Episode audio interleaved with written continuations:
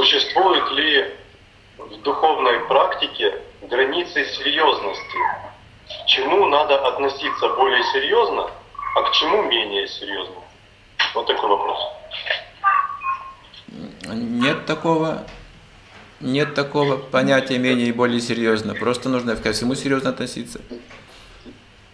Никогда не смеяться, не улыбаться нужно. Говорить только серьезным тоном. Серьезным тоном, в глаза не смотреть друг другу долго.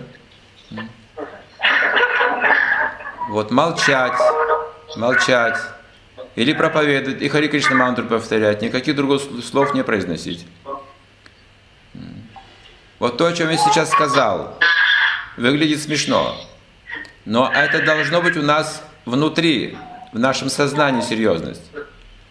Даже когда мы иногда шутим, иногда время проводим в каких-то небольших таких моментах развлечения, юмора, отдыха, внутри, внутри вы должны быть серьезными. Не забывать Кришну. Преданный всегда серьезен. Внутри. У него достаточно энтузиазма и энергии, чтобы бегать и прыгать, петь и плясать. Но он серьезен, потому что он знает, что он должен прогрессировать духовно, приближаться к цели. Но это не означает, что мы не смеемся, не танцуем, не шутим. Вы должны понять меня, о чем мы сейчас говорим. Внешняя серьезность называется в миру, знаете как? В тихом болоте черти водятся. Это внешний человек серьезен, но в уме, как говорится в Бхагавадгите, он от, свои чувства отрывает от объекта чувств, но он думает об этом.